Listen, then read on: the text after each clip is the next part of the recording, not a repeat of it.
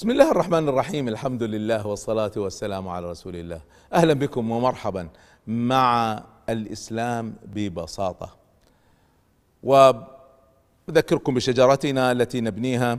سنتحدث عن الإسلام والقرآن والرسول صلى الله عليه وسلم. تحت الإسلام قلنا في ثلاث جوانب رئيسية الشريعة وتحدثنا عنها وعن مقاصدها والأخلاق ونحن الآن فيها ثم سنتحدث عن الإيمان. الآن قضية الأخلاق أنا حدثتكم في الحلقة الماضية أن الإسلام ما جاء بأخلاق جديدة وقيم جديدة الإسلام جاء يتممها. ماذا نقصد بيتممها؟ أذكركم أن هناك أخلاق حسنة البشر اتفق عليها الإسلام أقرها الصدق والأمانة والتواضع وغيره وهناك أخلاق سيئة اتفق البشر على سوءها الكذب والخداع والغش والسرقة والظلم هذا جاء الإسلام يقررها. طيب لما نقول جاء الإسلام ليتمم مكارم الأخلاق ماذا نقصد؟ نقصد المنطقة التي بينهما اللي ما هي واضحة منطقة الشبهات هذه. فجاء الإسلام وقام أعطى فيها أحكام وجاء فيها قواعد عشان يحافظ عليها وعشان يعالجها ودخل في تفاصيل تفاصيلها. يعني خذوا مثلا قضية بر الوالدين.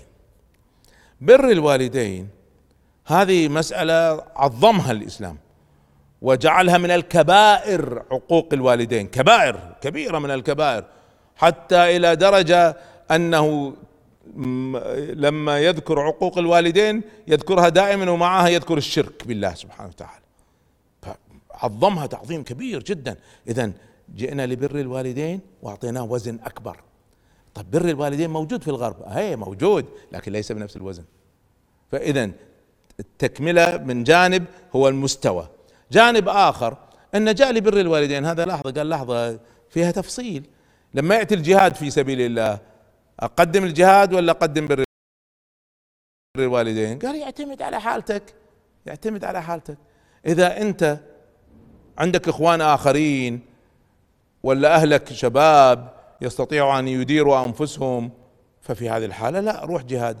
لكن إذا الوالدين كبار في السن أو مرضى مرض شديد وما في أحد يرعاهم غيرك أنت. جاء النص.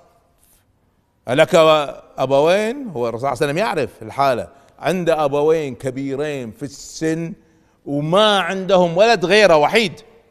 قال ألك أبوين؟ قال نعم. قال فيهما فجاهد. بس هذا الأمر ليس لجميع الناس لهذه الحالة. إذا جاء للحالات قال اسمع إحنا دين عقلاني هذا دين عقلاني. نعم سنقدم الجهاد على أنفسنا وأهلنا لكن إذا الوالدين سيضيعان بسبب هذه المسألة. ففي هذه الحالة لا لا نقدم الحفاظ على الوالدين. أنا اليوم كنت أقرأ في الأخبار أن لما انتشر وباء في الصين وحجروا على بعض الناس الذين أصيبوا بالوباء واحد من الذين حجر عليهم عنده ولد معوق ما يرعاه غيره. حجروا عليه بدون ما يرتبوا أحد لهذا المعوق فمات المعوق. لأن حجروا على هذا المريض. موتوا واحد مسكين ليش ذنبه؟ الإسلام ما يسمح بمثل هذا ما يسمح. لابد أن نعالج مثل هذه الحالات. والإسلام جاءت أحكام كثيرة جدا في هذه المسألة. الآن ما الفرق مع ذلك مع كل هذا هناك فروق رئيسية بين الأخلاق وأهداف الأخلاق في الإسلام وبين الأهداف الأخلاقية في في المجتمعات الأخرى. الأخلاق في المجتمعات الأخرى منطلقها إما إنساني الرحمة ومساعدة المحتاجين هذه موجودة حتى في الغرب يعني الغرب ليس مجتمع حيواني. لا طبعا في ناس عندهم رحمة وناس عندهم إنسانية. ليس كل الناس آه، يعني تخلوا عن إنسانيتهم. بالعكس على فكرة أكثرهم أكثرهم عنده إنسانية وعنده رحمة. يجب أن نعرف حقيقة تقييم الناس لا نخطئ. وهذا موجود على فكرة في الحديث في البخاري في مدح الروم. ارجعوا إليه إن شئتم. الآن الإسلام جاء وقال لا لحظة. مع ذلك المنطلقات الأهداف التي ينطلق منها الإسلام تختلف اختلاف جذري عن المنطلقات الغربية. فمن المنطلقات التي عندنا أن ما هو هدف الأخلاق. إحنا نتكلم عن الأهداف. ما هو هدف الأخلاق؟ الهدف الرئيسي الأول هو أن نرضي الله عز وجل. غير أن نحقق إنسانيتنا نرضي الله سبحانه وتعالى. ليش؟ لأن الله سبحانه وتعالى شهيد علينا. يعرف حقيقتنا ظاهرنا وباطننا يعرفها. وبالتالي قد بعض الناس حتى في الغرب مثلا يرحم بمعنى يتبرع للمساكين. لكن ليس له هدف حقيقي التبرع للمساكين. هو هدفه أن social responsibility مسؤولية اجتماعية ولا شهرة ولا غيرة هذا كله موجود عندنا وعندهم. ولذلك الإسلام جاء قال اسمع أنت أنت تعمل صدقات وإنفاق أعمل. لكن هل ستؤجر عليها يوم القيامة؟ يعتمد على نيتك. وذلك من أول من تسعر بهم النار يوم القيامة.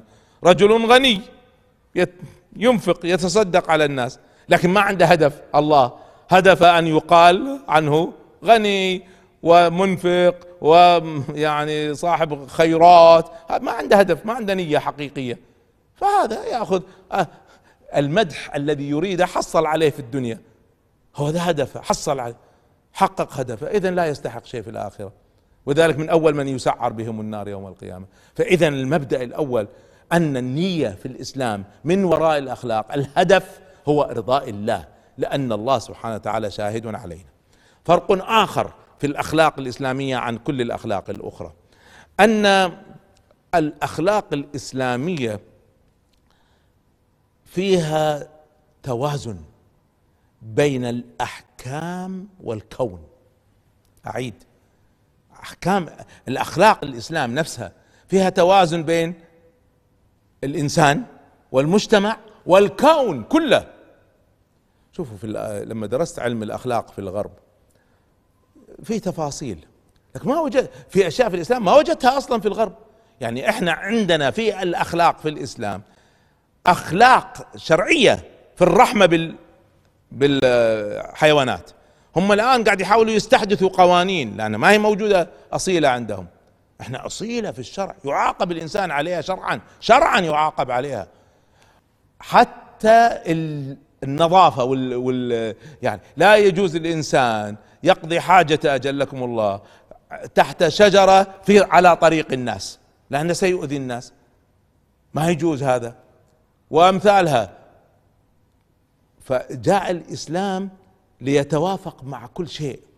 ولذلك شوفوا قضية إحنا حماية البيئة عندنا. حماية البيئة إحنا لا نتعامل معها تعامل قانوني. اليوم صراع غربي على محاولة إقرار قوانين لحماية البيئة. لا لا إحنا عندنا إذا فهمنا الإسلام فهم صحيح. حماية البيئة جزء رئيسي من أهداف الإسلام. ليش؟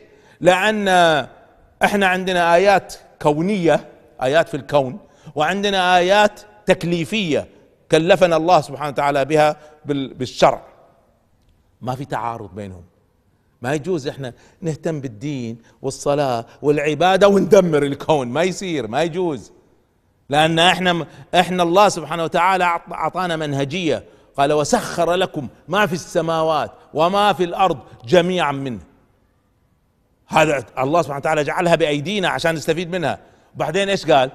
قال ظهر الفساد في البر والبحر ظهر الفساد.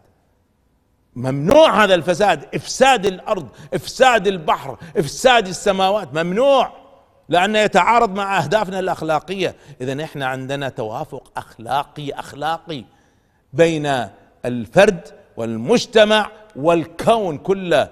فهذه الكونية وهذه الآياتية كما يسمونها بعض العلماء جميلة جدا. هذه من أهداف الشريعة الاخلاق الإسلامية.